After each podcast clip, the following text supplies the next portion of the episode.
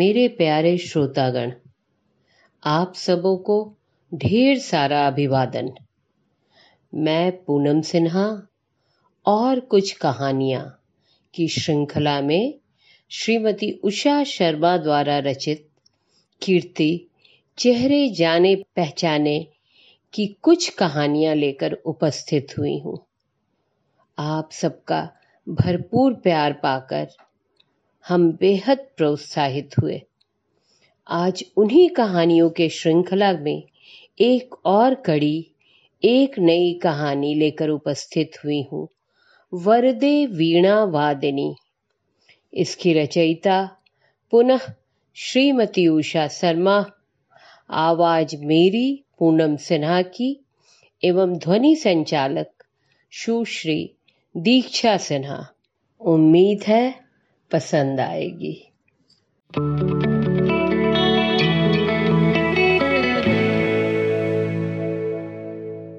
संयुक्त परिवार में सबके साथ त्योहार मनाने का आनंद कुछ और ही होता है। विशेष तौर पर बच्चों के साथ। छोटा से छोटा त्योहार भी बड़ा बन जाता है। अपनी अमिट छाप छोड़ जाता है। बच्चे बड़े हो जाते हैं दूर दूर चले जाते हैं, पर हर त्योहार पर उनका मन इसी घर में भटकता है। बड़े बड़े शहरों में छोटे त्योहारों का तो महत्व ही नहीं रहता। कब त्योहार आए गए कुछ पता ही नहीं चलता। हर त्योहार पर बच्चों के उत्सुकता भरे फ़ोन घनघनाने लगते हैं कि घर में क्या हो रहा है। उसके छोटे भाई बहन कैसे त्योहार मना रहे हैं? क्या क्या पकवान बन रहा है? आज तो यह त्योहार है, अतः यह पकवान तो ज़रूर बना होगा। घर की बहुत याद आ रही है। आदि आदि। लड़कियाँ भी विवाह के पश्चात अपने अपने घर चली जाती हैं, पर हर अवसर पर अपने इस घर को याद करके उदास हो जाती हैं। यहाँ की यादें भुला नहीं पाती हैं। सबका यही कहना है कि यहाँ भाई बहनों, चाचा चाचियों के साथ त्योहार का आनंद ही अवर्णनीय होता है। एक पीढ़ी विदा होती है, दूसरी पीढ़ी उसके स्थान पर आ जाती है। और मेरे सामने तो अब ये तीसरी पीढ़ी है और आज तीसरी पीढ़ी के बच्चों की सरस्वती पूजा है। आज सुबह से ही घर में गहमा गहमी थी। बच्चों का उत्साह तो देखते ही बनता था। आज सुबह बच्चों को उठाना नहीं पड़ा। सब अपने से उठ भी गए और धड़ा धड़ नहा धोकर जैसे तैसे तैयार भी हो गए। माता जी लोगों को किसी को पकड़ना धकड़ना नहीं पड़ा। वैसे भी वो सब तो प्रसाद बनाने में व्यस्त थी। पुआ पूड़ी छन रहे थे। जब तक कि पूजा की थाली और प्रसाद की थाली तैयार करती, उनके नौ निहाल तैयार होकर सामने आ खड़े हुए। उनका सजा सवरा रूप देखकर माताएँ प्रसन्न हो गई। अरे वाह! आज तो तुम सबने कमाल ही कर दिया। अच्छा चलो, जल्दी से सरस्वती जी की पूजा कर लो, तब प्रसाद मिलेगा। कहकर बड़ी माँ सब बच्चों को पूजा घर में ले गई। पर वहाँ का नज़ारा देखकर उनकी तो हँसी ही छूट गई। सारे बच्चे ने अपनी सारी किताबें, कॉपियाँ सरस्वती जी के आगे रख दी थी। किताब कॉपियों का पहाड़ सा बन गया था। सरस्वती जी की प्रतिभा तो उस पहाड़ के पीछे छुप सी ही गई थी। किसी तरह उन्होंने अपनी हँसी रोक कर बोला, अरे, तुम लोगों ने इतनी सारी किताब कॉपियाँ चढ़ा दी?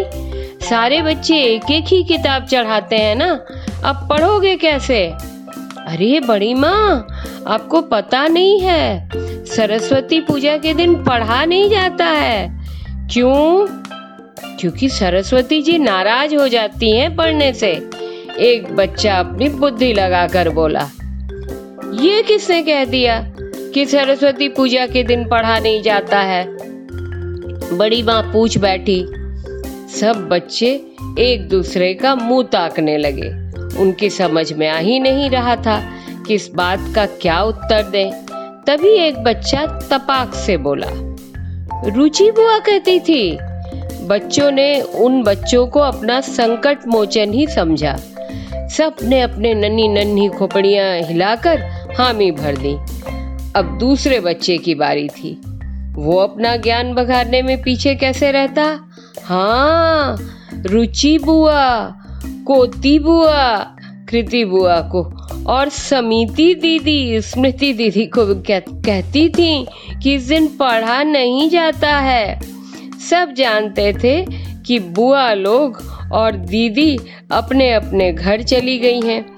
इतनी दूर से उन लोगों से भला कौन पूछताछ करेगा? ओह, कितनी बात मानते हो तुम अपनी बुआ लोगों के? कि इस दिन पढ़ने के लिए उन लोगों ने मना किया था? पर बाकी दिन? बाकी दिन भी पढ़ने के लिए मना किया था? तब तो तुम लोगों को आवाज़ लगानी पड़ती है, पकड़ना पड़ता है। क्यों? तब सरस्वती जी नाराज़ नहीं होती? बच्चे सिर झुकाकर खड़े थे। क्या जवाब देते? तभी बड़ी माँ ने देखा कि नन्हे कृतार्थ बच्चों के झुंड में नहीं है। अरे, सब बच्चे तो आ गए, पर कृतार्थ कहाँ है? बड़ी माँ ने इधर उधर देखकर सबसे पूछा। बच्चों की जान में जान आ गई। चलो कृतार्थ के चलते बड़ी माँ के टेढ़े से सवाल से तो जान बची। इस बार कृतार्थ जी उन लोगों के संकट मोचन बने तभी कृतार्थ जी, जिनका अभी मुंडन भी नहीं हुआ था, अपने गीले बालों को लहराते हुए शायद तुरंत ही नहाए थे। अपने से ही गीले बालों को रगड़कर पोछ नहीं पाए थे। बगल में एक किताब दबाए दौड़े आ रहे थे। अरे अरे, कहाँ दौड़े जा रहे हो मेरे छोटकू? मैं प्यार से उसे छोटकू कहती थी। छोड़िए ना दादी मेरा हाथ, मैं मंदिर में अपनी कताब चढ़ाने जा रहा हूँ। हाथ छुड़ाने का प्रयत्न किया, अपनी भौएँ चढ़ाकर बोला, इसे इस तरह रोक लेना अच्छा नहीं लग रहा था। क्यों? मंदिर में क्यों ले जा रहे हो अपनी किताब? मैंने उसका हाथ पकड़े पकड़े पूछा, आपको मालूम नहीं है क्या? आज सरस्वती पूजा है। अच्छा आज सरस्वती पूजा है। मैंने अनजान बनकर पूछा, और नहीं तो क्या? कृतार्थ मुँह टेढ़ा करके बोला तो किताब क्यों ले जा रहे हो वहाँ पर? अरे, सरस्वती जी के पास किताब चढ़ाने से बुद्धि बढ़ती है, फिर सब फ़र्स्ट आ जाते हैं। कैसे? मैंने अपनी हँसी रोक कर पूछा, सरस्वती जी, दिमाग में घुस जाती हैं अच्छा तो ये बात है। पर तुम्हें किसने बताई ये बात? हम जानते हैं। कृतार जी बड़े ज्ञानी बनकर बोले। लेकिन तुरंत संभल गए कि कहीं दादी उनके ज्ञान की बखिया न उधेड़ दें। हमें रुचि बुआ और किति बुआ ने बताया था। अरे, यह बात तो मुझे मालूम ही नहीं थी। किसी ने मुझे नहीं बतलाया।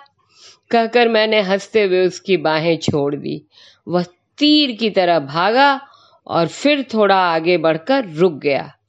दादी, आप अपनी भी कताब चढ़ा दीजिए। सरस्वती जी पर आपकी बुद्धि भी बढ़ जाएगी। अरे बेटा, अब क्या बुद्धि बढ़ेगी? अब तो रही सही बुद्धि भी धीरे धीरे चूक रही है, मैंने लंबी सांस लेकर कहा। वह मुझे ध्यान से देखने लगा। दादी आपके पास कोई किताब नहीं है। नहीं बेटा, मैं तो अब स्कूल नहीं जाती हूँ। मेरे पास कहाँ से किताब रहेगी? अरे, कहकर पिताजी थोड़े चिंतित हो गए। और उसकी दादी के पास चढ़ाने के लिए तो कोई किताब ही नहीं है। तो दादी, आप अपनी धोबी की डायरी ही चढ़ा दीजिए ना। जो आपने मुझसे मंगाई थी जिस दिन धोबी आया था। अरे हाँ ठीक याद दिलाई, वारे मेरे चुटकू। मैं धोबी की डायरी ही चढ़ा देती हूँ। मुझे हिसाब करने में देर लग जाती है ना? सरस्वती जी मेरा हिसाब ठीक कर देंगी। मैं मुश्किल से अपनी हँसी रोक पा रही थी। और नहीं तो क्या? कितार जी बड़े समझदारी के लहजे में बोलकर पूजा घर की ओर चले गए अपनी किताब सरस्वती जी के चरणों में रखने। मैं मन ही मन बोल पड़ी, हे सरस्वती माँ, इन भोले बच्चों की आस्था की रक्षा करना, अपना वर्ध हस्त सदा इनके मस्तिष्क में रखना, ताकि ये ज्ञान का दीप प्रज्वलित कर सके। उधर पूजा घर में बच्चे गा रहे थे। वरदे भे वीणा वादनी वरदे। धन्यवाद।